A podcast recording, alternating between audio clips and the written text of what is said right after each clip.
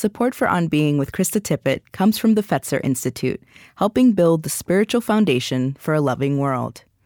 Fetzer's new study, What Does Spirituality Mean to Us? reveals how spirituality informs our understanding of ourselves and each other, and inspires us to take action for the common good. Explore these findings and more at spiritualitystudy.org. I'm Krista Tippett. Up next, my unedited conversation with social, creative, and visionary Trabian Shorters. There is, as always, a shorter produced version of this wherever you found this podcast. Hi, Trabian. Yes. Hi, Krista. Hi. Hi. It's so good to meet you. Yeah. Great to meet you. Um, I have been asked to send regards from Rachel Levin and David Aw. Bornstein, a couple of people we have in common. Awesome. Yeah. Yeah. Thank well, you. thank you for thank you for making time for this. I'm Mm-hmm. really happy to I'm really happy to send your voice and ideas out into the world of 2022, Yeah. which we're all hoping will be more generative. um, okay, Chris, are we ready? Okay. Just just before we start, uh, how Yeah, long yeah, is the? say- Uh, no, just uh, how long is the? Uh, I'm going to try to go. We'll probably go about an hour, maybe a little more. I know that you have a hard Okay. stop at three, so we'll. okay. I'm we'll, just trying we'll to pace honor that. myself. Yep. Thanks. Yeah, don't. I'll. I'll. I'll pace you. I'm in charge here. I like that. Okay. I just, I was I was explaining to I just Chris. want the- you oh, sorry. surrender. No, I was just, I was gonna say I was explaining to Chris how things work in my household. So you you you've na- you've nailed it. I'm good with that. Good. Okay. Good. um, and well, do you have any questions? Any other questions for me before we start? No, I, I, I shared again with uh, Chris and Julie that I, uh, you know, made the mistake of looking on the site beforehand and saw that your last, you know, uh, podcast was with uh, Desmond Tutu, and I said, well, I said, I'm, I'm not going to set my, you know, I'm not going to uh, expect myself to live up to that one. I'll just be me. Yeah, So, you uh, be you. I'm yeah. more excited to have you. Yeah. Um, Great. Well, so where I'd like to start, you know, I'm always curious about the roots in a life Yeah. of of what become that life's passions and callings and and, and kind of animating questions, and um, and also about however you know you would define the religious or spiritual background of your earliest life of your childhood, and I you know I've read a little bit, so I I, I know you you you have a a really interesting story. You you grew up in Pontiac, Michigan. Is that right? yeah. So, how do you think about where does your mind go if you think about these roots of what you care about now? Oh yeah, it all starts with my grandparents. So I was born and raised in Pontiac, Michigan. Uh, my mom was still a teen when I was born, and so I was raised, you know, for the early formative years of my life in my grandparents' household, right? And my my uh, grandmother and my grandfather are both from the South, and so they are literally this sort of um, almost stereotypical deep Southern Negro Christians, right? They they they were my grandfather was raised and my grandmother actually, but I, I learned it more from my grandfather. They were both raised in the love doctrine, you know, and the idea that uh, in order to practice Christianity, you must love people the way that God loves people. And so uh, I got that, you know, early and often because, uh, as far as I could tell, Grandma and Grandpa knew God personally, Uh, Right. and you know what I mean, like, Yeah. and so, and so, uh, and so, uh, so yeah, well, it, it really did infuse the household um, when I was growing up. Uh, I looked. I, so they started this, the Kingdom of God Outreach Ministries. Is that Yep. right? Or your grandfather Yep. started that? I lo- Yep. just looked at the website. I mean, I know that there there are other leaders now, but it, it you just feel, even just from being on the website, that that's a really special place. You know, let me let me elaborate on that a little bit if it's okay. Yeah. Um, so my grandfather, uh, you know, was just a very straightforward, down to earth kind of person, and so when he retired from General Motors, and a very loving person, you know, Yeah. So when he retired from General Motors, he wanted to create a community, um, a community center for kids, you know, after school, safe place to play and all that. Uh, and it was his bishop who told him to, you know, stop messing around, go ahead and start your ministry, right? And so grandpa started the church, but he also bought the lot next door and created the community center. So the church and the community center were started at the exact same time because what he really wanted to do was be of service to the community. And he always, his, his, his orientation to like, I guess to spirituality, but that's not how they talked about it. his orientation to life was um, was always about you know giving people what they need uh, and um, and literally loving them, like loving them in, in, in action. Hmm. Um.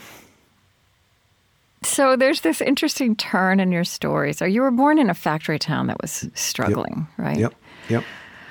Um, and then in fifth grade, um, your teachers um, discover or ascertain that you have a genius level IQ. Mm-hmm. Um, and that takes you eventually by the 10th grade to a scholarship to a private boarding school that is that is but that's you're not kind of sent far away. It's not, you're, you're several miles from your home but you've I'm, I'm just so curious about how that experience of straddling different worlds yeah. that are within our society yeah. how that uh, formed your path. Yeah. So uh, great research. Uh, so let me maybe facet it uh, this way. Um, I was born in a dying factory town, right at, the time that the factories, the you know, auto, automobile industry was yeah. uh, experiencing the slide. Uh, consequently, uh, gangs and you know drugs and community destabilization, like all that stuff happened while I was coming of age. So I feel like I started out in a working class kind of mm. experience, but by the time I was 12, we lived in the hood. You know, it wasn't. Wow. There, there were there were you know there were real threats, like legitimate uh, safety threats all the time. Um, uh, the place had changed, right? And yeah. and and the and the adults who had worked in factories, you know, for generations, realized that the factories were never coming back. So there was this moment of like genuine dis- despair. You know, yeah. people didn't literally didn't know what they were supposed to do next or how how to make a future for their kids and you know when you get when you got the combination of being you know black and um, poor to working poor during the Reagan administration as uh, um, you know crack is on the rise and yeah. people in your community of, of, all races can't see their future yeah. people gave up hope uh, and that that was real uh, and that's why my grandparents were such this you know they were this, they were this odd creature uh, in our neighborhood because they had a relationship with the creator that superseded these things. And so, yeah. again, they continue to love and they continue to to um, work and to build. And to your point about um, you could also say they were asset framing in the way you see things well, now, right? Like I mean, well, honestly, yeah, focus, honestly, yeah. Their north star was love. Well, actually, you know, if, if we want to connect those dots, here, here's mm-hmm. the fact of the matter: um, asset framing is a direct uh, expression of the love doctrine right? Mm-hmm. mm-hmm. It is defining mm-hmm. people by their aspirations and contributions before you get to their challenges. So whatever's going on in someone's life, you don't ignore it, but you don't define them by the worst moment or the worst experience or the worst potential. Like none of that. You have to look past their faults to see who they really are. And even the word, you know, aspiration, we're very intentional about that because it has the word spirit baked into it. So we, what we want to do, ah. yes. So what we want to do is acknowledge the true person, the true spirit living in someone, you know, the thing that motivates them, what gets them moving. It, it is not that they are poor. They don't wake up in the morning inspired by that. Like their spirit isn't moved by that. Their spirit isn't moved by being marginalized or all that kind of thing. There's something that they aspire, you know, to have, to to create, to give to someone else. And if you start your relationship with a person by acknowledging, you know, what spirit is actually living in front of you, then you're going to have a different relationship. But uh, so that so since you mentioned asset framing, yes and yes. Uh, what I, what I wanted to maybe yeah to tie it back to your the original mm-hmm. um, comment. Uh, the schools didn't discover that I you know had uh, high IQ. My mother uh, knew it way sooner, and she advocated for me to get into these different programs uh, my entire you know early school life, and it was very hard. Like folks were not willing to test me; they weren't willing to um, you know to to consider me in those ways. I don't know if it was, you know, the school system or racially motivated or whatever, but but she had to work at it. She had to push at it. And finally, uh, when I did get an opportunity to get into the Upward Bound program, uh, that's when. Oh, sorry, this is actually fifth grade. Fifth grade. Mm-hmm. I mean, um, first grade. Um, oh, okay. So I, I, I, jumped ahead. Upward Bound was was later in life. Uh, but I would say uh, the first scholarship I got was to a place called Roeper, um, and that was a consequence of my mom, you know, pushing uh, and and their criteria for even considering me was that I take an IQ test, and that's that's when they were like, oh, I see. And I think there, there was a moment, you know, where Yeah. IQ. T- what, what year were you born? uh, 1967. Yeah. Okay. Yeah, I was born in 1960. There was that. I think that I don't. I don't, I don't know if people hand out IQ tests now the way they used to. Yeah, it was a okay. thing, right? Yeah, it was Yeah. a thing. So okay, so that happened to you, and then Yes. Yeah. Oh, that happened, and then what? what? And then yeah, Yeah, so uh, so once I get the IQ test and I go to Roeper, and you know, all of a sudden I'm a smart kid now, and so all my toys change. I can't, you know, I, I don't get to.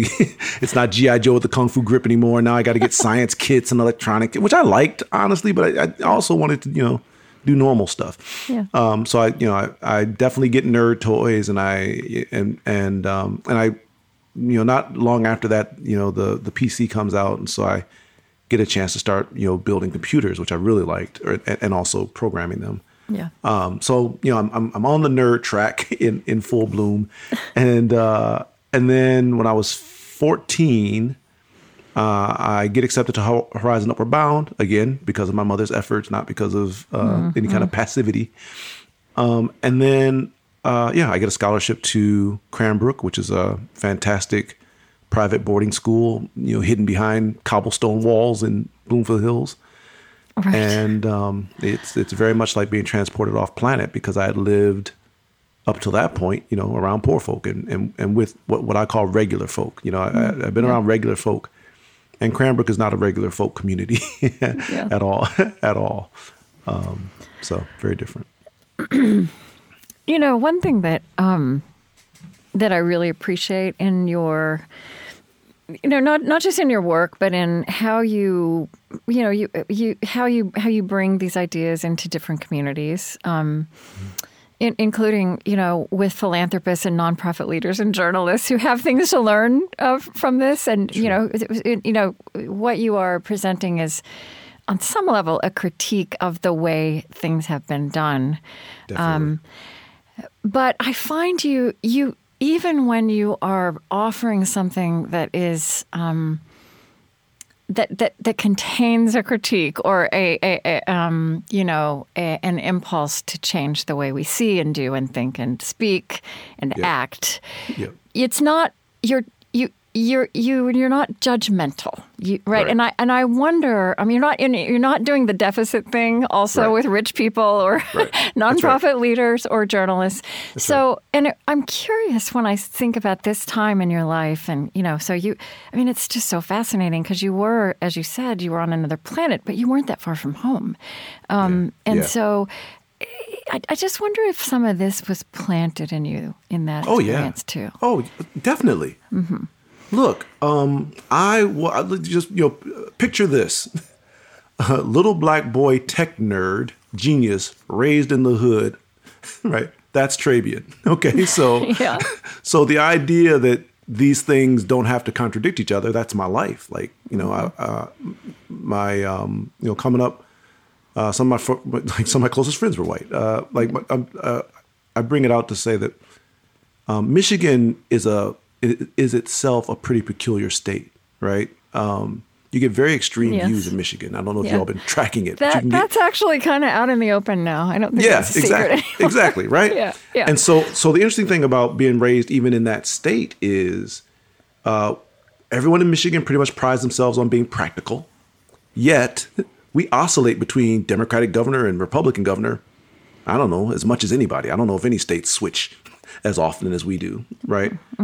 Um, and the belief that it is morally wrong for the information economy to take away working class jobs. That's the way some folks in Michigan see it. It's more. It's, it's like not not that it is just wrong, but it is morally wrong that I have to get a college degree if I want to be able to feed my family. That kind of stuff, right? Yeah. So when you have when you grow up around folks who share kind of this working class identity, even though they come from different ethnicities and races, um, and then you toss in race, and you see the polarity that comes from that. If you pay attention, like Trabian had to, then you develop nuance. You know, there's there's no reason Right. to vilify Right. my neighbors and my friends, and and they see it differently, they feel differently about it, but we end up in the same schools, we end up in the same situation, honestly. Um, and at the end of the day, I really do feel like people who decide to tap into the fear and use the fear as a way of get, you know gaining power and of and of keeping attention that's your those people are the enemy. Like if, if you're gonna if you're gonna figure out who you need to be against you need to be against folk who are telling you that you have to be opposed to someone you've never even met right? Yeah. um, those are the folk that, that that we should you know look sideways at And that's an interesting way to start talking about your way of seeing and I would say teaching, informing, and creating a, a different kind of um, cultural conversation and model. Um, because one of the things you're you're pointing out um, is that um, well, there's a lot of you know, there's so many. I'm I'm I'm I'm really skipping ahead of my notes just based on where Oh, we're going. But there's so much, you know, there's so much formation that you had in different fields. But just you know, to get to get straight to this, I think that what you call deficit framing is Yes. is a default. Yes. And and it's not so what you what you're just pointing out there are people who who play on fear, who consciously manipulate fear.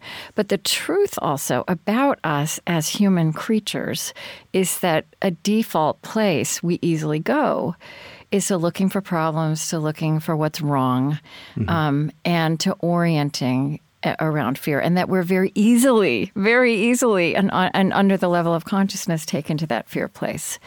Um, you know, I see, I see some, and I've, I'm just fascinated. Well, one thing I just want to say before we move on, also, is like that dynamic that you described of the place you grew up in, and the mm. many worlds within the world, and the and the experience of people having ground pulled out from underneath underneath their feet. Like that is an American mm. story that is Yeah. intensifying in all kinds of places, right? Different Yeah. details, but Yeah. that is the Amer- that is the 21st century story. yeah um, And, um, you know, you have such interesting influences that brought you to this work that also are very defining of, you know, our cultural influences and kind of inflection points, um, including, as you mentioned briefly, you. Um, you you got you were you were a tech kid. I didn't really, Yeah. let's let's give you credit. This is Yeah. before nerds were cool, right? Nerds are cool now. True they that, weren't, true that. They were not back then. That's right. Um, and so you were into coding and Yep. and hacking. And I, I love something that you said. Uh, you said a really good technologist understands that in order to hack something well, you have to understand a system well enough to get it to do something it wasn't designed to do, and that Right. that is is a skill set you bring to That's right. cultural change. that's right yeah You want to So say I'll- something? Yeah. yeah, so I'll, I'll, I'll elaborate. Um, yeah, that, that, that, no, but that, uh, so you, you, you nailed, uh, I don't, you, your researchers are excellent because uh, um, that quote defines a lot of things about uh, my life. So uh, I did learn how to hack uh, by someone who taught me that you, get, you got to understand the system well enough to get to do something it wasn't designed to do. Um, and that appreciation is how I've tackled like everything, you know, since you know the tech company that we formed was a, a type of technical hack on a on a on an innovation uh, limit that we had encountered. Uh, I developed this thing called culture typing, which is understanding which types of change a culture can handle at any given moment. And, and- and by this, by culture, I mean like a, in, in a single organization, right? A business, or um, you know, or the society itself, right? Um, but applying this idea of understanding the, the system well enough to get it to do something it wasn't intended to do, and honestly, another skill that uh, for anyone out there who has done coding, uh, I learned how to parsect very early. okay. What does that mean? You have to translate for me. So in the 80s, you know, when, when, when computers had only one color screen, it was green, and you had to type everything, you know, in via text. There was no really graphical interfaces that, you know, that, so in that time, um, the way you got software to do stuff was by learning a list of code. Like you had to learn commands. Yeah. You, had- you, you could only give it certain keywords to tell it what to do. Um, and I, of course, at 14 or whatever age it was, I was like, well, that this is trying to figure, trying to learn all the keywords is a pain in the butt. So I needed to, I needed to teach the the software how to read sentences, so that instead of figuring out keywords, you could just tell it, like literally just type the right. sentence that what you wanted to do. Well, later on, I was told that that ability is called parsecting, uh, and that the ability to get uh, computers to read sentences when I had such little um, programming space. So you know the, the disk space was much much smaller than nowadays. Yeah. But anyway, the ability to get computers to read sentences was considered you know innovative, uh, and and the, and I guess the point I was just trying to land with it is it's the combination for me the combination of understanding systems well and then being able to parsec right can you can you critical path uh, the connections here so that for instance uh, with asset framing so asset framing is a cultural hack right it's it's understanding how culture works Yeah. well enough to use culture to change culture Right. right? And so uh, I was taught that culture is the transferable set of beliefs and behaviors that enables a group to survive. Now, the great thing about that essential definition is, you know, uh, I was also taught that essential definitions is definitions that are true in the broadest application of a, of a, of a, of a word. Right. So the cool thing about that essential definition of culture is it is true of organizational culture, right? Transferable set of beliefs and behaviors that enables the group to survive. It is true of social culture. It is true of music culture. It's true of bacterial culture. Like hmm. this is hmm. what culture is, right? And so in understanding that, that it's a transferable set of beliefs and behaviors that enables a group to survive, it became very clear that if I'm a black person, I'm taught to believe that I must deficit frame my people. I must dramatize the disparity, right? So that's the belief. Right. And then the behavior is to then stigmatize my people so that I can attract resources, right? If I if I can define them by their worst threat, you know, greatest inequity, whatever, then I can attract resources. Well, this culture of denigration for dollars means that yes, you attract the resources, but you do so by writing your population into the public consciousness as inferior, as uh, ineffective, as pathological. You know, all, all these things are the only ways that people know to know us Right. because we have a because the way that we have been taught to survive is by dramatizing uh, our injustices, which uh, and I, I think it's important to point out the injustices are real. So we're not saying ignore any of them. Right. We're saying that is not what defines But us. That's not what defines anyone. yeah. Right. Uh, so and, yeah. and you ended up um, walking into uh, this ph- philanthropy, and Yes. again, you know, grappling with with with framing and ways in which people and organizations that want to help, want to be of want to be of service, um, um, actually end up making some of those, you know, col- colluding and and actually, you know, catalyzing those moves you just described. sure. um, That also is a is a dynamic, a challenge that I think is is so alive in this right now, post twenty twenty. So, Yeah. but you were kind of in there early, and yeah. So this, you know, just you know, when I when I'm reading you, it's not that I feel that I've been unaware of the dynamics you're talking about, but it's still so illuminating to just to hear, you know, the terms that are used about disparities, disadvantaged, impoverished, at right. risk. right. Um, and what that does in the mind of the person who's trying to be of service and of the person who, um, yeah, could, is Well, you- on the you- other end of those descriptives. You mentioned that that uh, the way we talk about you know, the way we talk about framing doesn't feel judgmental. Let, let me Yeah, yeah. let me illuminate at least why for Yeah. me. Um, number one, everyone who's in the social impact space wants to make the world a better place. Yeah. Well, that's their aspiration, right? So if we're defining them by their aspiration, if I'm if I'm applying asset framing, right? If we're defining ourselves by our aspirations to make the world a better place, then all these other things, you know, these negative consequences, that's not intentional. No. That that's accidental. So I'm not going to beat you up for an accident. I want to show you uh, what is blocking your worthy aspiration. Right? You want to do this. You you you you want to magnify human life. You want people to live more fully. You want folks to have greater opportunity. You want justice. You want freedom. You want all these things.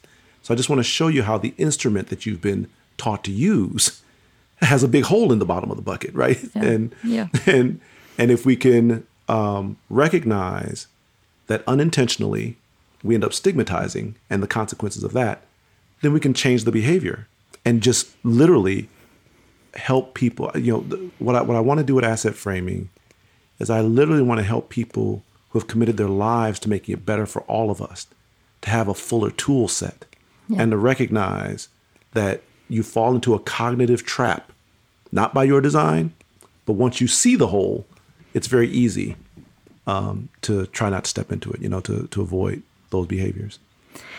And you know, I, I, I'd like to talk a little bit more about, you know, some of the implications of this, for example, for journalism, which is my field. But but mm-hmm. I but I actually, you know, I feel like what you're um, what you're doing I mean, you you say somewhere like this is asset framing is a skill set, right? It's mm-hmm. a skill that can yeah. be learned. It's a day to day level skill yep. that anyone can practice. And so, yeah. you know, I think I'd love to knowing that we have this really broad audience, this broad array of humanity mm-hmm. doing all kinds of things, mm-hmm. um, but interested in these questions of what it means to be human and how we want yes. to live and who we will be to each other. Yes, that these are things that they can put into practice. So, I mean, let's yeah. kind of go there. Like, okay. what you know, let, what are some of the what are some of the moves that, yeah, people can yeah. start to so make? asset framing is a cognitive skill, number one. Yeah. So it, it's a thinking skill, right? Um, for people who don't like words like cognitive, it's a it's a thinking skill, um, and really the you know if you're trying to figure out how to rudder your way through practicing it, the first question you have to test yourself on is who do you think we are, right? Whichever group or population you're looking at, you know, Give yourself a moment to become self aware. Ask and answer for yourself who do you think these people are? When you imagine them, when you visualize them, what do you visualize? Because if you don't visualize them aspiring and achieving and contributing, then just recognize your brain is coding them as a problem or a threat. Right? Our, one of the things our brain, you know, does reflexively is it tries to send signals to your to to your body as to whether or not you're encountering a familiar or something that is potentially dangerous. Right. And right. so you either classify human beings as familiar or as potentially dangerous. Like th- those are your brain does this sort of sorting on its own. Um, and so I, I, will back up and, and, and help land why that happens. I think I, I, don't want people to think these are choices because they're not choices. Yeah, these, and you know, yeah. can I just say one thing I notice yeah, also yeah. is you don't use some of the language that's very commonly used around unconscious bias, and I'm just curious why. I feel I feel like there's probably a reason for that. And yes, let's look at the brain. Let's look at the at the brain yes. science actually that you're relying on. Yeah, they're, so the the main reason is uh, I made it to college once upon a time, right? And I you know I go home in the summer, I hang out with my boys, and we talk about all the same stuff that you know I learned in these different classes, right? Except regular folks use regular words, right? okay. And yeah, and, and, people who get degrees use a language that nobody knows what the hell you're talking about. Mm-hmm. Oh no, no, that cuss. Sorry, uh, but people who get degrees, well, we have to take it out for public radio. But yeah, okay. sorry about that. That's sorry okay. about that. Uh, people who get degrees use language where no one knows what you're talking about, uh, and so uh, asset framing, as I you know, I, I, did invent that term for the educate you know for the college class. Um, but the um, but all these things around implicit bias and stereotype threat and um, you know uh, all, all that jargon. Mm-hmm. I, I t- we totally understand it, mm-hmm. but if you could put it into normal language, mm-hmm. then people actually understand what you're talking about, as opposed to you know impressing upon them that you've studied yeah. things that they well, don't there's, know. There's some place where you say. um, you know, this is essentially about defining people by their aspirations and contributions. In other words, present people with dignity. yeah, that's it.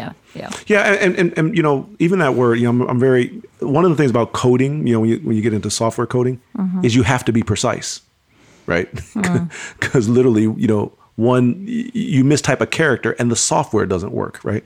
So, um, so one of the things about coding, or so uh, the reason I bring that up is because uh, all the word choices we use are intentional. So mm-hmm. dignity, if you ever look it up, it's a word that means to be worthy of respect, right? Right. And so if you're going to define people in ways that make them worthy of respect, it has to be in the you know in asset or you know aspirational terms.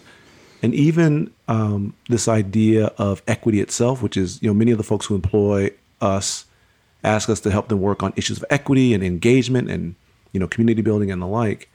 And so I always like to point out to foundation leaders and, and corporate leaders in particular that every other time you use the word equity, right? Financial equity, right? Every other time you use the word equity, you, you are literally talking about what has value. Right. And I'm just saying, be consistent. This is also all of our conversations about equity, they're all about what or who has value. And if you're going to start a conversation about equity around people, then you have to value the people at the center of the about question. who or who is a problem and who is No. disadvantaged, right? That's, right. the way it gets right. framed. All, right. Yeah. Mm-hmm. All that, all that disadvantaged, broken down, at risk, marginalized. All those are that's language you use when you're trying to cost control or risk control. Mm-hmm. Right. That's risk control language. And I, I just you know, the, the, uh, I like to point out to folks, particularly the folks in the finance industries, um, there's a difference between you know risk management and equity investing. Right, right, You- right. you know, and so you you got if you're talking about being equitable, Yeah. then you have to define people by their assets. We- You got to say what is it we're investing in. Right. We're not investing in poverty. Who invests in poverty? You're not trying to grow poverty. Mm-hmm. you know, you're trying to invest in people's, you know, aspirations towards wealth. You're trying to invest in people's, you know, will to make a better future for their children or their community. Those are things that are investable, but not not poverty. And would you say a little bit about your understanding of primary mind? This is kind of some of the Sure. understanding of the mind, the brain, the human condition Yeah, th- that, yeah, this is- that helps un- helps us understand why we do this and how to Actually, this, this is out of it. huge. You know, so Yeah. you mentioned implicit bias before. You know, Yeah. one of the reasons why that that term uh, creates stumbling blocks for people is it doesn't let it doesn't make it easy for people to understand that cognitive biases are not choices. Right? You have no control over them, and so here's here's a way that I think people can understand it Um, and and we teach this in asset framing. So simple fact of the matter is your nervous system, right? Your central nervous system, right, is physically connected to your brainstem. Like it, you know, it's one set of wiring. These are not. It's not a separate system, right? They they connect. Okay. And so the same way that your nervous system is always on, always firing, doesn't need your permission to feel and to see and to sense, like it, it is always doing these things. The same way that is happening, the other end of that system, your brain, is always on, always firing, always pattern mapping, doesn't need your permission to do so, right? Right. And according to you know the Nobel laureate Daniel Kahneman, who we we quote every time in our training, And he's been on the show too. He's amazing. he's dope. Yeah. Love that guy. Yeah. Um, so according to Kahneman, um, all human beings are prone to disregard information that doesn't fit the mental picture presented to it by its nervous system, right? And so the fact that our brains are always pattern mapping means that sometimes uh, you will look at a set of cars in a parking lot and you can sort of uh, make out the the impression of a of a face on the grill of a car, like the headlights and the and the grill of the car sort of look like a face, right? Uh, or you might look up into the clouds and you see pattern, you know, shapes of clouds that look like animals, right, or look like something. That, Yep. What I try to remind people is, uh, number one, you're not crazy. This is just your intuitive system doing its job. It is always pattern mapping. It says it's always saying this looks like that. Right. That's what it does. It, it makes sense of the world for you, and it does it a thousand times per second. It is literally faster than conscious thought. The same way your nervous system, right? And so for that reason, whatever patterns it's primed with are the patterns that it looks for. And so when you only refer to a people a certain way, at risk, low income, marginalized, disadvantaged, when that's all, those, those are the only patterns you fed your brain, it is not your fault that when you encounter such a person, you are primed to think these things. That's the pattern that your brain has for recognizing who is in front of it, right? Yeah. And so, but the point, the, the main point is, those are not choices. Your brain does this instantaneously, literally faster than thought, the same way your nervous system works. I think something I appreciate also, though, that you point out explicitly is that another thing that reinforces that. I mean, there's a lot that reinforces it in our culture, but one thing that reinforces it is that kind of in this, you know, eh, since the Enlightenment at latest, kind of everything in our world tells us that we're actually rational, and a lot of things are are actually organized around the idea that people are rational, even if we don't behave that way. Yep. and and so that when we um which I, I feel like that that that disjunction is really like you know coming into its own now. Um but so that so that it's not just that there's this there's this pattern making that's happening all the time but we we have been taught that that the conclusions we reach are rational. Yeah. And and that's a disconnect Yeah. um, with reality. And Well- and one way you talked about asset framing is you're you're just you know by by by focusing on like letting in the reality of aspirations and contributions, you're giving the primary mind a fuller set of information to walk Yeah. around with. Yeah, and, and maybe I I want to I want to if you don't mind, Chris, I want to facet it this way. Yeah. Here's what I see going on. Uh, we have reached a point where our normal set of kind of cultural and governmental organizational systems they clearly aren't adapting fast enough for the realities that we're encountering. Like as a society, as in, as individuals in society, we are creepingly and more and more aware that those in charge are not capable of securing us, Yeah. right? And of course, that's innately terrifying, right? Yes. Um, but it, but it's pretty it's pretty clear, you know, whether it's pandemic or economic collapse or whatever has happened in the last year. There's always something Yeah. that's proving that we're not keeping up, right? And so the reality that we are all, no matter what your race or gender or background, like the reality that we're all dealing with is the ways that we've done things, the culture, right? The ways that we've survived must adapt, right? The transferable set of beliefs and behaviors, the ones we have are not surviving us, right? So we we must adapt. And the scary thing about that is, well, what to, right? How do we how do Yeah. we do it? And the thing that I believe is a barrier that we can all kind of perceive, but we haven't been able to to um no one's put it into you know, like clear words or terms for us. A fundamental barrier that we have is as a culture, I'm talking about in the United States, as a culture, we don't know how to be pluralists, right? Our, our democracy was founded on the, you know the, the you know, sort of the founding father myth, and you know like Yep. the, the closer you are to the founding father, the more comfortable you are with you having rights. To be honest, like if, if you're a if you're a wealthy Right. white heterosexual you know landowner, like we're more comfortable with you having rights, right? Um, the, uh, where I'm going with this, uh, which may sound like a winding path, but where, where I'm going with it is the simple fact of the matter is we are literally all in the same boat. We all have the same, uh, well, we all have the same set of aspirations. Like if you do a cross section, we overlap in our, our values and aspirations like 90%. Like it's really in our highest values, our highest aspirations, like 90%. It's, it's, it's, it's Yeah. amazing how much we overlap. So, if we're going to change our culture, we have to change our narrative. That's what it comes down to. We have to change the mental models that our brains are using to make sense of the world. Because the ones we have right now, they're failing us uh, dramatically, you know. Uh, so that's where, like, when I when I think about our work, I love that this level of instability means we can actually make real progress on racial bias. We can make real Yeah. progress on gender bias. We can make real progress on economic uh, instability and, and, and bias. Like because the the the answers that we would have given 30 years ago, right? Nobody believes that anymore. like you can't Yeah. convince people Yeah. of, of of of the old path, right? And so you're really talking about um, the story of our time, Yeah. how we tell it, how we make it. yes.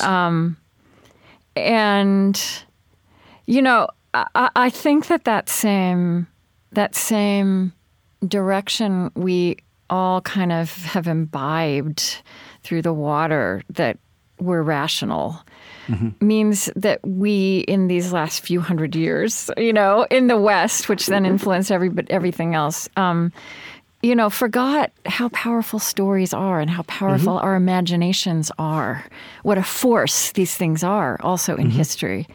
Um, so, like, and so, so I'm thinking, you know, coming back. I know you're doing some work with the Solutions Journalism Project, and perhaps Yes. with with other journalists, and you know, something Yes. that I obviously I'm aware of it because I'm in media, but it's it's a conversation that's happening all around.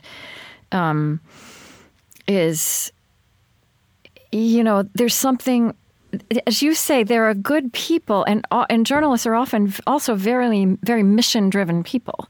no doubt. um, But the forms that have us investigate dysfunction, Yes. and right, and focus just uh, s- with such intensity on what is catastrophic and corrupt and failing, um, are are seem at this stage, you know, you can, you can look at history and you can see where where that led to things being made better.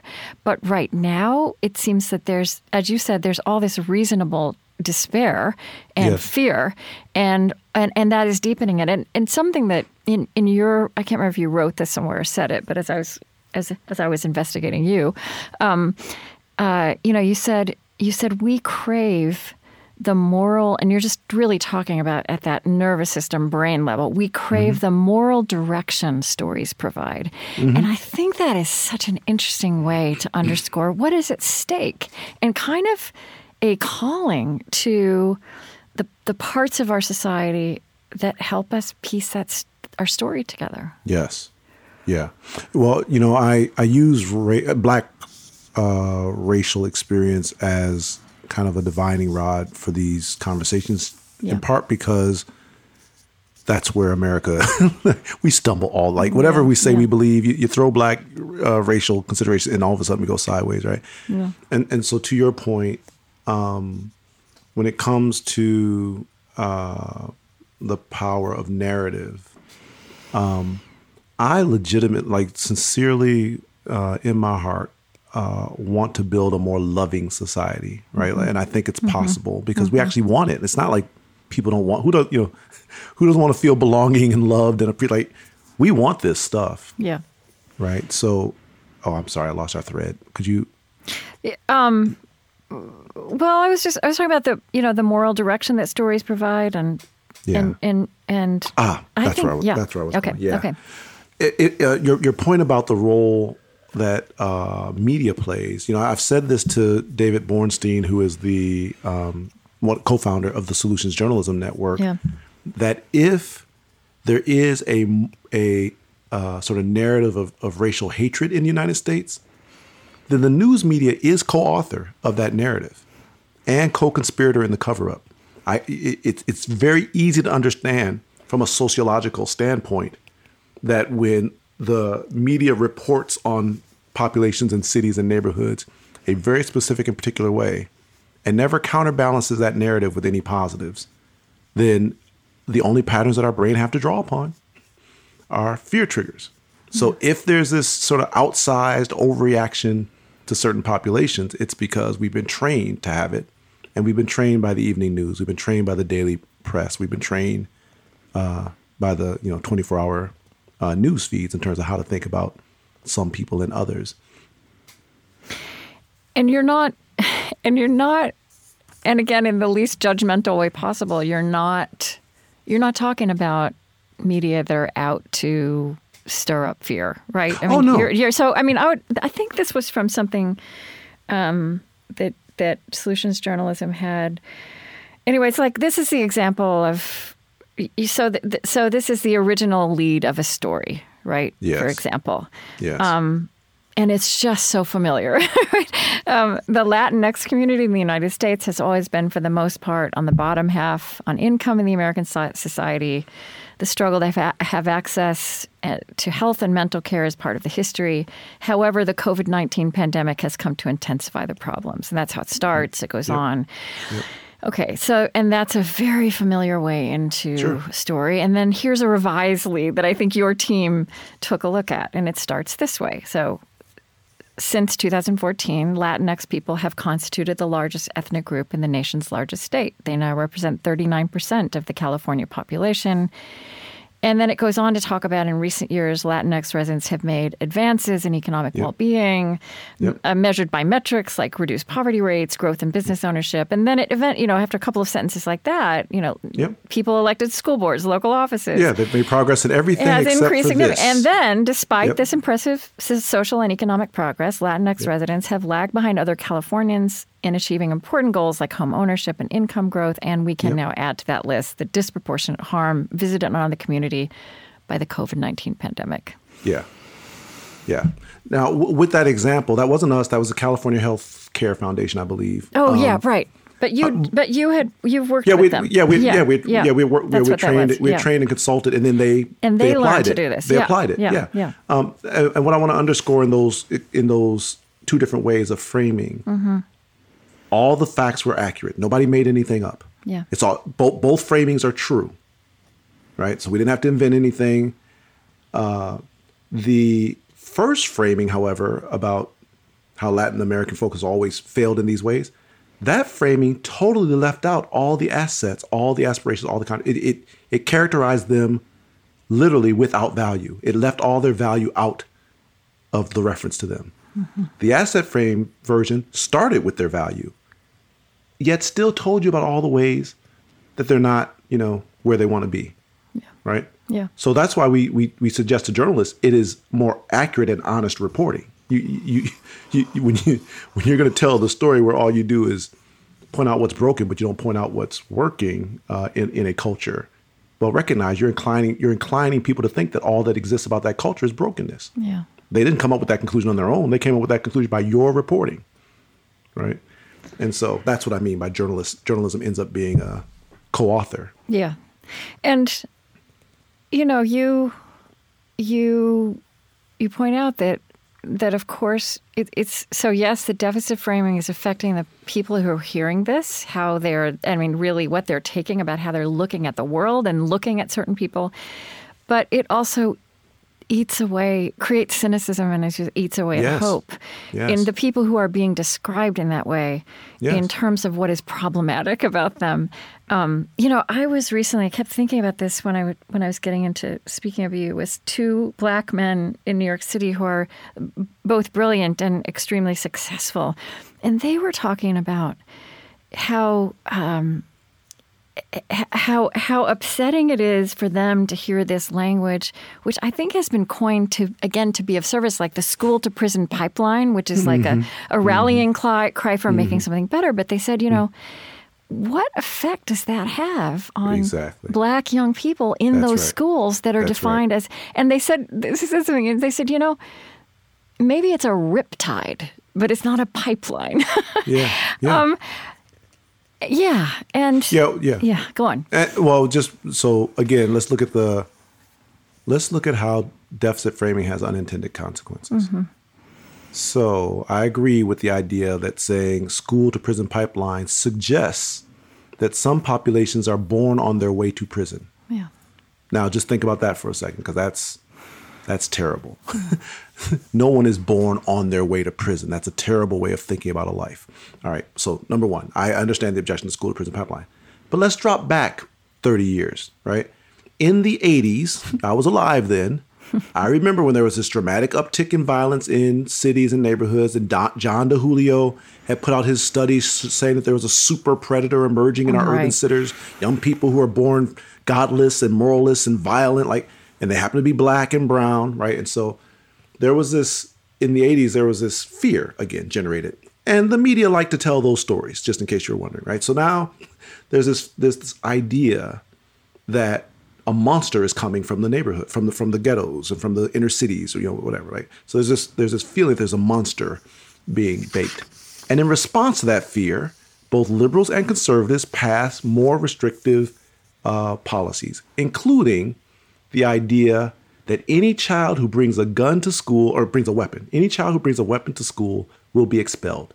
Zero tolerance, they called it, for weapons. And these zero tolerance policies were popular and proliferated.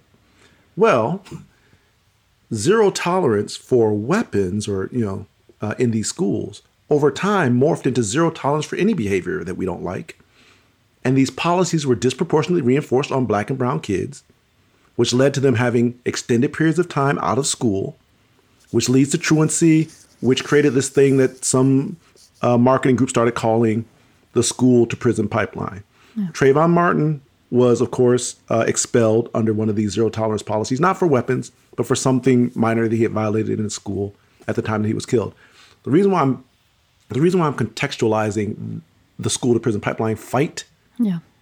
is because we developed um, a fix for students bringing weapons to school that morphed into this bigger problem that we're now trying to fix, right? Mm. So when you deficit frame, you your solutions end mm. up creating problems that you have to fix later. Like it, we we we built the thing right. that we're trying to solve now. If we had a different orientation towards our students, right? If we define them by their aspirations to graduate, their aspirations to, you know, to to contribute to society, to fulfill their own dreams. Like if if, if we recognize that inner city children still aspire, yeah. right? If we recognize that poor kids still contribute, then we would look for ways to remove the systemic obstacles to their abilities to do so. Right. And that goes well beyond whether or not they can bring a weapon to school, right? Yeah. Anyway, so that's, I, I, no, that's fascinating. Yeah. That's yeah. So. Let's talk about the um, BMe community that mm-hmm. you've created. Mm-hmm. Just talk about that because that feels like that's where oh, it's one place where all of this comes together, right? That you're yeah yeah. No, I appreciate you giving me the opportunity to talk about BMe because mm-hmm. uh, in a lot of ways it's it's a culmination of the other things that I've studied, you know, yeah. or, or, learned. Yeah. Uh, in my life, and here's the I mentioned before that um, the question that we all have to answer when we look at each other is who do you think we are, right? And so here's the the function of BMe Community. Um, in my own email tagline, uh, I call BMe Community leaders who speak life, right? Um, we have enough sources telling us what's broken. We have enough sources telling us what needs to be fixed. We have enough people giving us constant fear triggers, fear primers, right? So we're being hyperstimulated to be afraid. And, and you're speaking of black men in particular. No, right. no, everybody. no. Actually, no. In this, no, I'm talking. Yeah, okay. You know, Chris, okay. Krista is bombarded with things. No, I'm, I'm serious. Yeah, yeah. You're yeah. you're bombarded with things that you're yeah. supposed to be afraid of. You know, the, the, the news media and the commercial media literally think that you know, get uh, hitting your fear triggers. Yeah.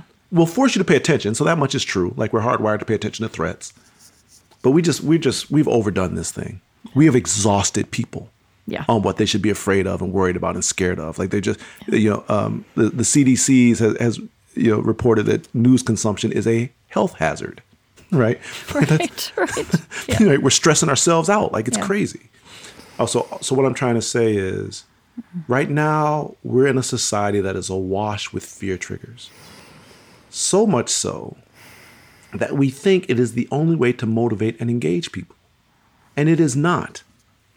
And what we've seen in BMe Community and what we've seen with asset framing is when you learn this skill, when you learn how to asset frame, I'll, I'll bring it back to BMe, but this is a mm-hmm. broader point. Okay, okay.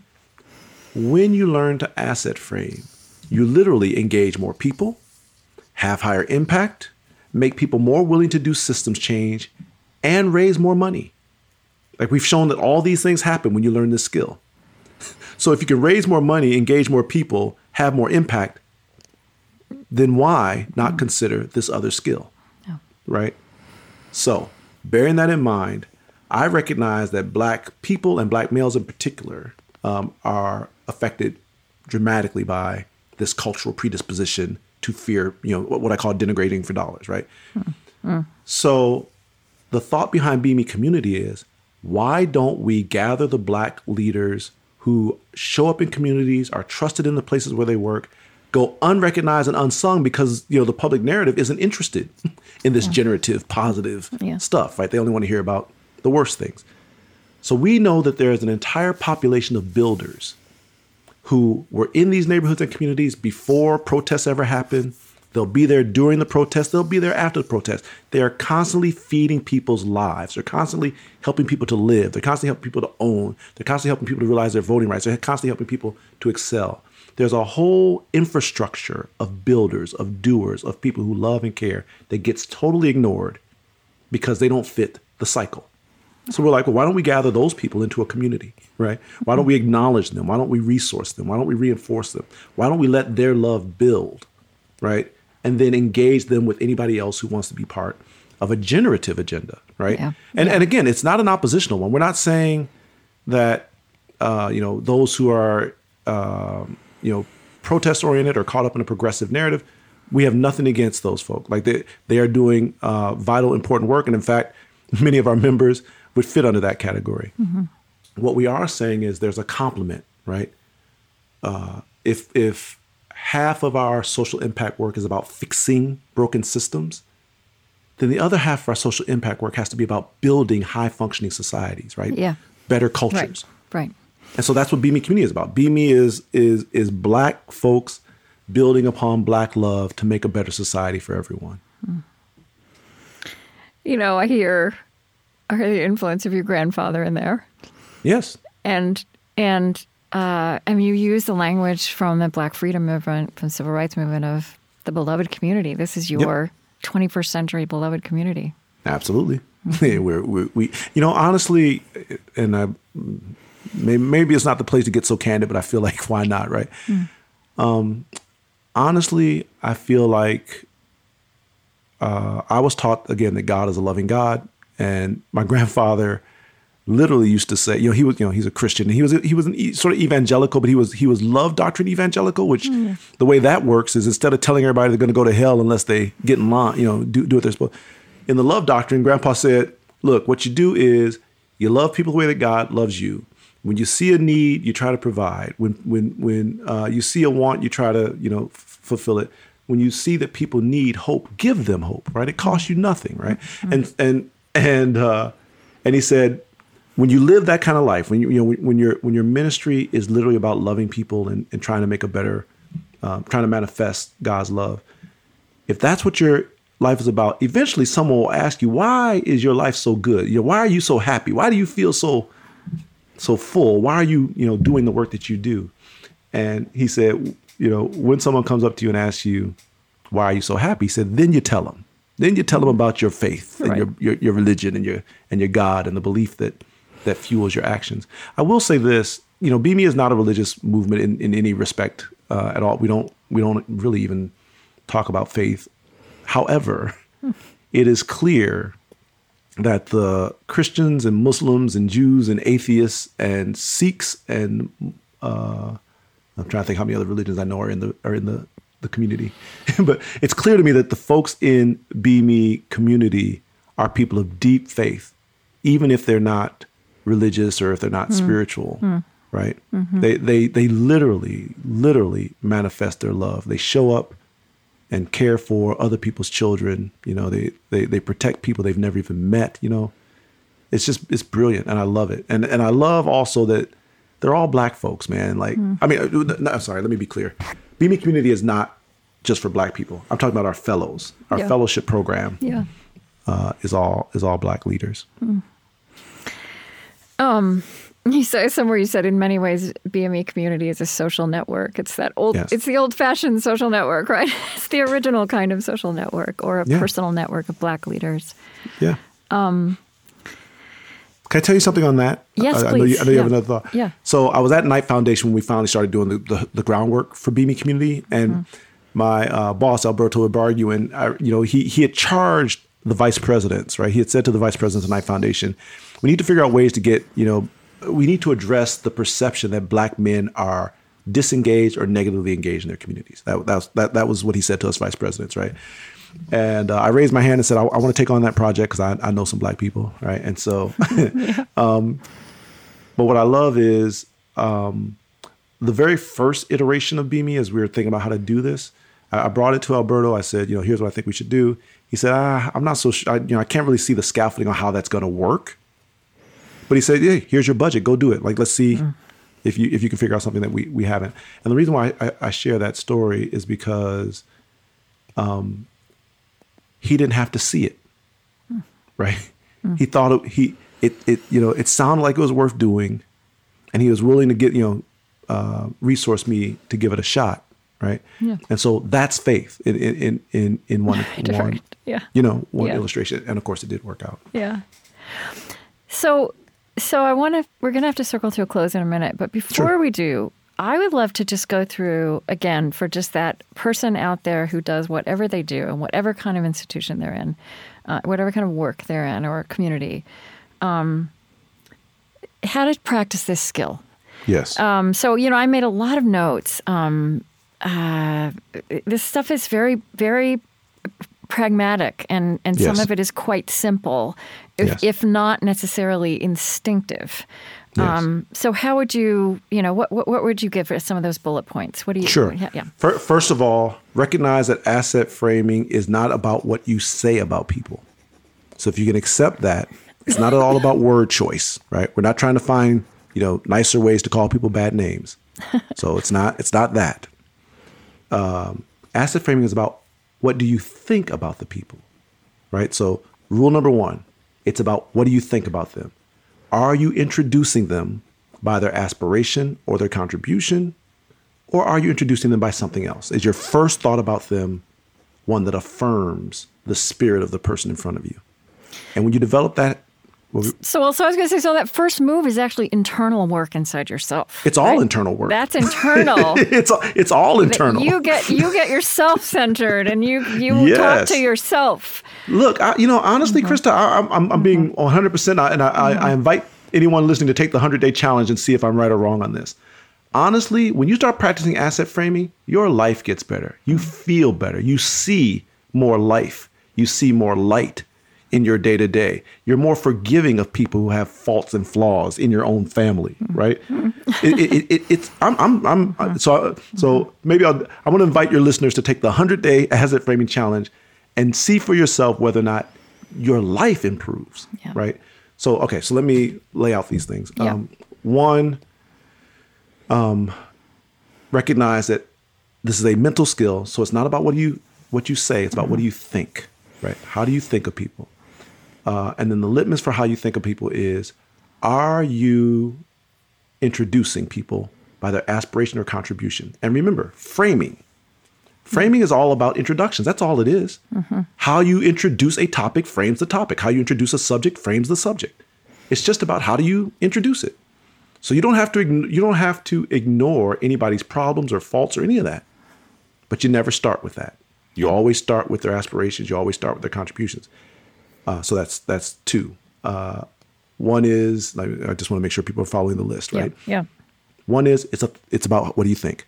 Two is think about people's aspirations, think about their contributions, right? Three is actually think about what are what is obstructing their aspirations and contributions. And the reason why I throw in bullet three is because I don't want anyone running around saying, "Oh, asset framing is just focusing on the pro- uh, the positives." Right. Right. I'm like, no, no. By definition, you must think about challenges. If you're not including if you're not including the challenges, you're not asset framing. And the reason why it's so important to include the challenges is because if you just, you know, try to focus on the positives, then you're gonna ignore or diminish or negate the legitimate systemic obstacles that people have. Right? So we're not trying to say everybody aspires to be free and happy, and so therefore there's no work to be done. Right. Right? No. So Yeah, and like Yeah. you know, one of the just applications of that that Hmm. that I found that I feel like I feel like is taking hold culturally, Hmm. but it's where I think you're giving the context for why it matters. It's like talking about people as people 1st so not homeless people, right? Mm-hmm. Yeah. People experiencing homelessness. So let's let's let's use that exact pivot. So people first, uh, you know, language that which came up out of the disability movement and and um, positive psychology and, and those things. All of these are along the lines of asset framing. They're contiguous. Yeah. The thing that I would try to remind people: people first is a great instrument for um, recognizing that you're dealing with a person. It humanizes, you know, so-called humanizes, right? It- so people first forces you to recognize that you're dealing with a human being. Um, it does not necessarily asset frame. Okay. Right. So, So what would you- be the asset? Yeah, so asset Well, frame that. for here- here- here's where it comes in. If the thing that you're describing about the person 1st Mm-hmm. is an asset, then you have asset framed. If you've put people in front of their deficit, then you have people first, the deficit framing. You're ha- you're halfway there, right? Right. Is it, you know, Yeah. people who are homeless. I'm like, okay, Yeah. yeah, you said people. Right. But what do we know? What do we know about them? All we know is that they're homeless. We don't know what their aspirations are. We don't know what their contributions So are. what would what would the work you would do be to complete that? Yeah, actually, one of my favorite examples comes from a real life policy um, uh, change, right? So, um, you remember when marriage equality became law, right? What you know, one part of that story was that a group called Mass Equality had paid for research around lives and life experiences of people who are in the LGBTQ uh, communities, right? And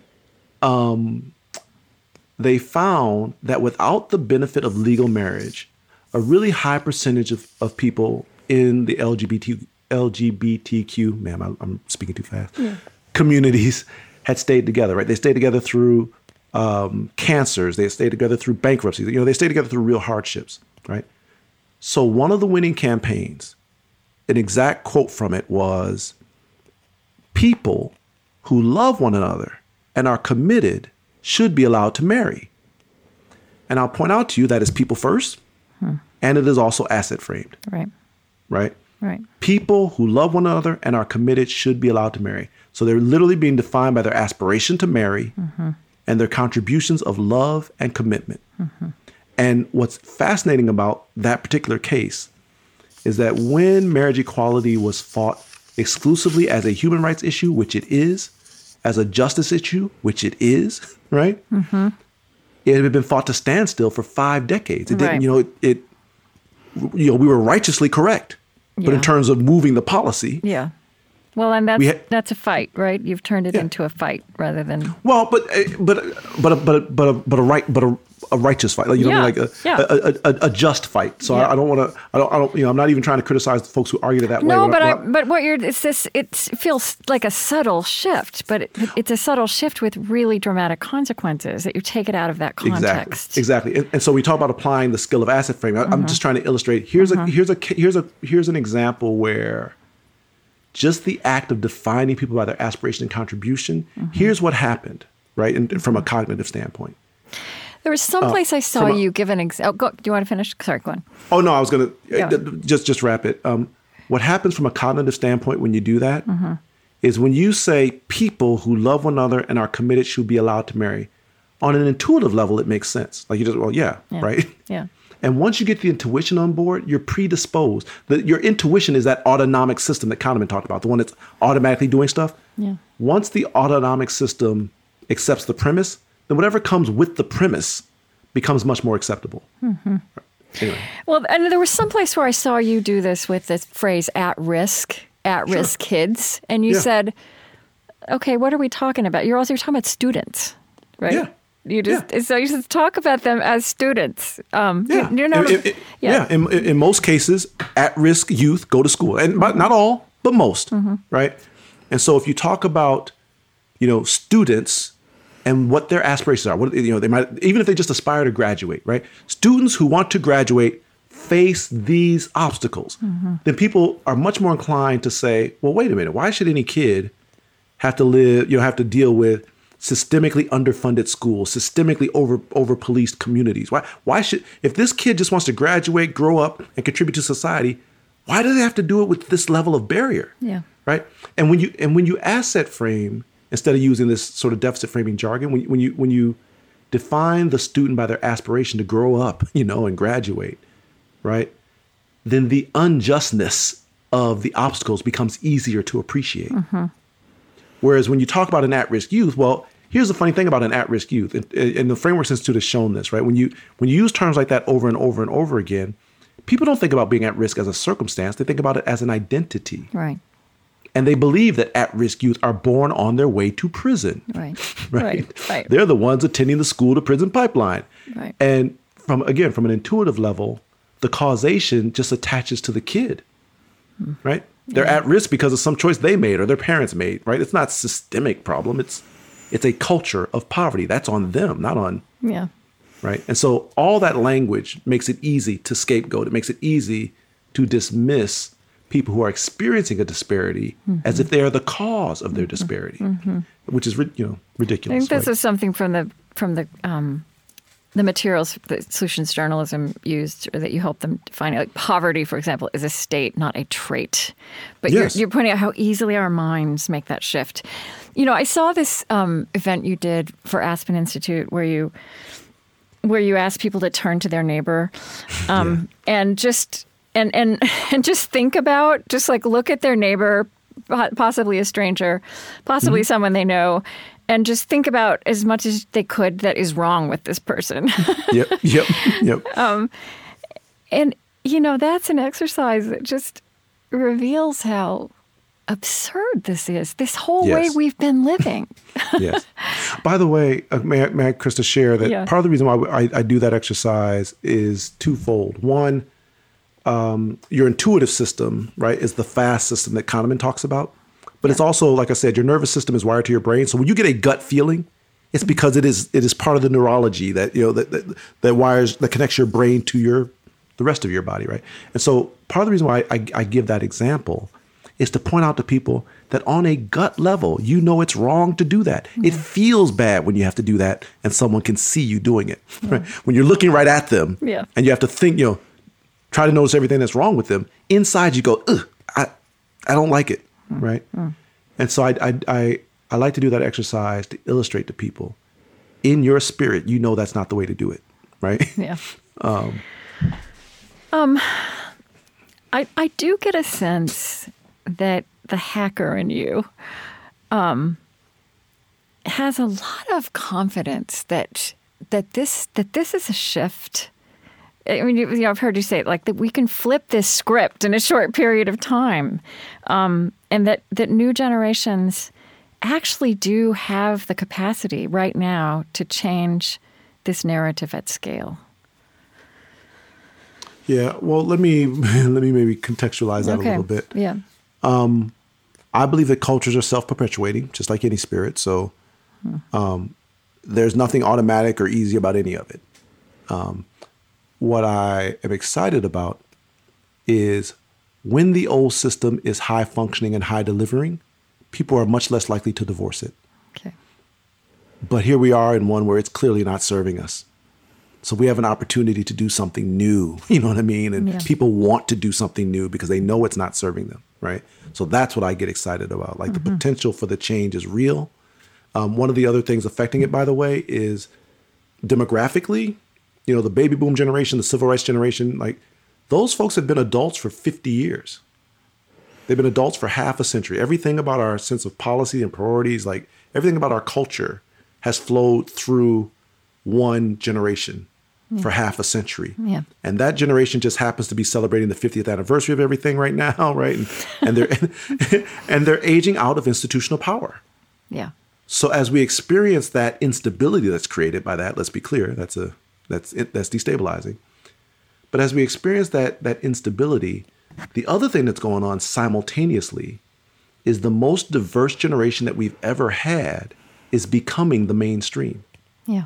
And that is why they're going to fundamentally challenge whatever existing narratives, you know, around what a gender is, right? Yeah. What women's roles are, yeah. who is black or white or whatever, you know, even the way we think about race, like how, how fluid those right, definitions. Right. They're gonna they're gonna challenge all that. Yeah.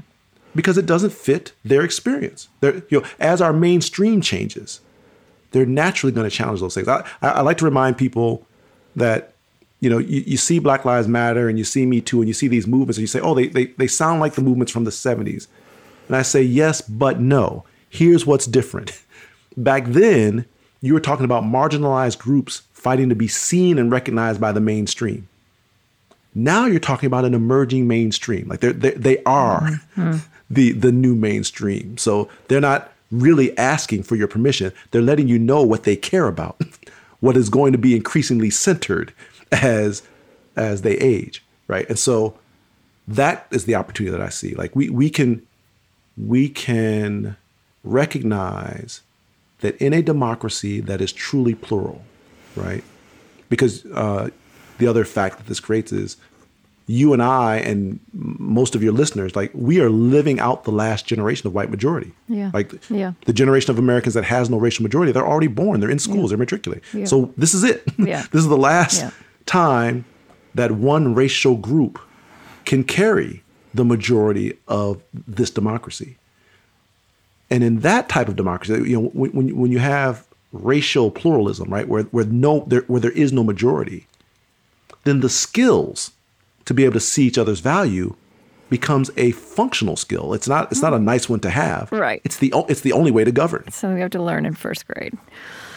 Um, I do want to ask you this. Um, just given the beginning of your life and how you also have experienced how that that that that completely, as you like said, different planets. You know, I, I, mm-hmm. my your story is different from my story, but I also grew up in a very small town in Oklahoma, mm. and live in a you know on a different have lived in on different American planets ever since, yep. and uh, it it's so right now also as part of that instability that you described because what i'm you know we're also the place we're in is that that generation is is is is le- losing its power, but the I feel like there's this in between time right now, Yeah, where right, right. there's not it's That's not like a are. clean handover. That's right. That- oh, that's exactly right. right. And there's a, Yeah. and there's a generation or two in here that's going to be all formation and a lot of That's. That's right. and in this instability, there are new people, new groups of people who feel um, that their right for who who feel that their livelihood and their children's f- futures are threatened. Yeah, And, absolutely. right, and and so how do you and and yeah, I just I'm curious about you how know, do you think about that that Yeah. yeah yeah and that, That- that has become a dangerous dynamic, right? It's Oh, become yes. new dangerous dynamic. Well, that's what I was saying about my home state. Yeah, right? yeah. There, there, there's a there, Yes, there, there's a, there- Michigan. no, Yeah. but like Yeah. honestly, there, there's a Yeah. generation of people. So you know, th- there's a whole set of workers uh, in Michigan who feel like it is morally wrong the way Mm-hmm. the economy is changing. I think that's a really like if you could just pause and think about that. Not not that it is just wrong for me, Mm-hmm. but that it is morally wrong, which makes it innately unjust in their eyes yeah. right? And so you're right. Folks who, you know, back when the, the working class economy was was strong, uh, their their families in Michigan where you could you know you could work in a factory and have a home where you live, have a cottage up in the north, Mm-hmm. Yeah. right? Maybe have a boat, and it's all off of like your labor. Yeah. Well, nobody's going to be able to do that in the future. Nobody can do that now. Yeah. And so, uh, so to your point, there are folks who feel legitimate loss, and there are other folks who will say, "Well, the reason why you're losing out is because of those brown people, because of those women, because of Yeah. those foreigners." Yeah. Yeah. You know what I'm saying? Like they'll, Yeah. they'll, they'll, they, they will, they will assign a false Yeah. um, causation. So in that sense, this is I'm, this is what I'm trying to get like how asset framing is like also useful in this this real um, you know ci- almost civilizational polarization that we have right now. Like it Yeah. it's it's it's useful all around on every side. Yeah, yeah. You know, and I'll, I'll s- I want to illustrate it in a way that mm, I, hope lands. Yeah. So when we first started BMe Community, we were intentional about finding and funding the folks who are trusted on the ground in their neighborhoods and communities, right? And it took, and this, we originally started with black men, right? And so what was interesting is some of our very early fellows, a, significant number, I'd say a third maybe, were fellow, former felons. Like they, they, they had been incarcerated for major crimes uh, in, you know, at some point in their lives. And what I remember about that, I was still at the foundation when, you know, we did our first round of grants. And so you got to have conversations with lawyers about stuff like, you know, like, are, are, we going to fund, you know, ex-felons to go into schools and classrooms, that kind of stuff, right? Right. uh, anyway, the point I'm trying to make is um, these brothers had done whatever they had done wrong and they had changed, right? They had done their time. They're out of prison. They're trying to, you know, reestablish their lives, get back to their communities. So here's where asset framing makes sense for them, for your listeners, and for the country. Hmm. In their experience, the simple fact of the matter is they can never change whatever crime they, you know, committed before. They can't, you know, some some of these guys had robbed people, some of these guys had killed people. They can never change those things. And so the question becomes, are they to be forever defined by something beyond their control? Or can we define them by what they're doing now to aspire and contribute to the well-being of us all? And so asset framing came from this work. It came from we have to define these men by their commitments to helping kids to get opportunities, to making communities safer, to mm-hmm. providing economic opportunity. Like these are the things that they were literally doing, rather than calling them ex-felons, Yeah. right? They can't do anything about it. Now, the brothers, of course, embraced this because they were tired of living living under the yoke of things beyond their control, of being stigmatized, and they really were making meaningful contributions. Once we got once we did this for a couple years here's where it becomes relevant to all the rest of us mm-hmm. right? We started a course where we started to explore the us constitution right and, and the values that are innate in it right? And we have a conversation with black leaders now about okay you believe in asset framing right you don't think you should be defined by what's wrong with you or you know by things that have been that you have done wrong in the past more accurately you don't want to be defined by those things what about america right? Can we, as Black leaders, define America by its aspirations, right, and its contributions, still never ignoring its faults and challenges and where it falls short? The same way asset framing doesn't ignore any challenges. Yeah.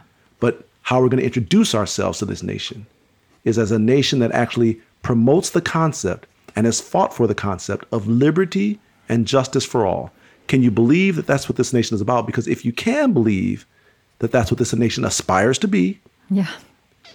then you have to recognize that African Americans have fought for those very things since before this nation had a name.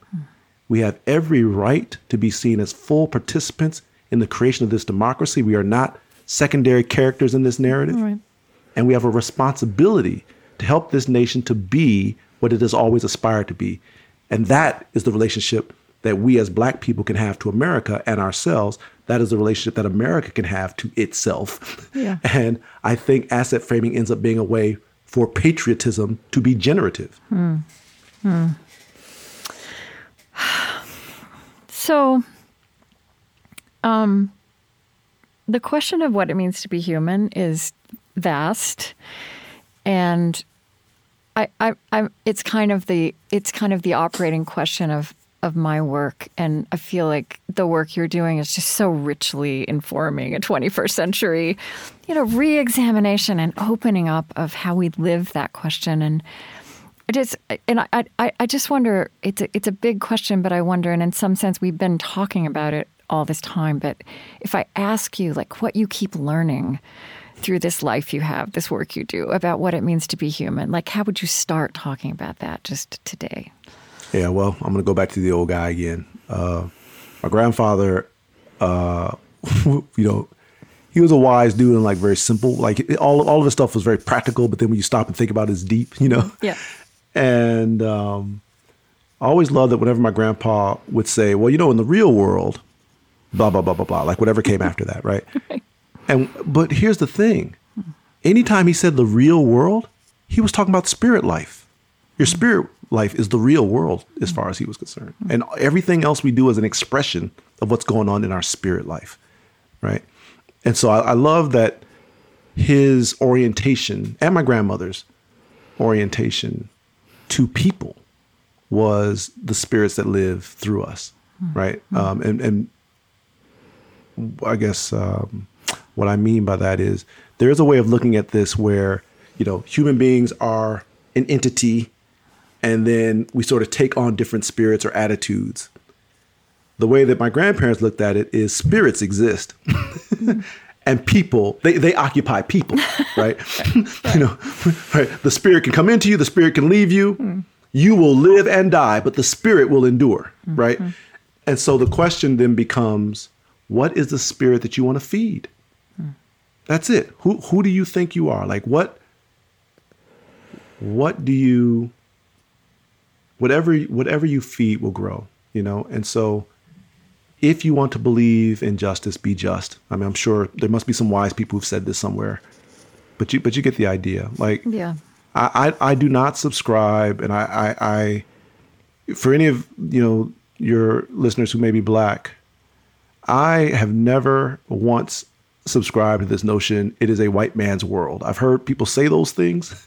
In a white man's world, I'm like, what are you talking about? That's, that is, I don't know what you're talking actually not the real world. it's absurd. Yeah. Like, you're right, the world belongs to the creator, or Right. whichever your faith may be. Right. And my grandmother, it- eh, here's a here's a here's something we share. I, I I do tell this story in the fellowship all the time, but I'll, I'll for any of your folks who are Christians, there's a passage in the Bible that gets quoted a, a lot that says, you know, to humble thyself before the Lord. I, I don't know if you're familiar with it, right? yeah.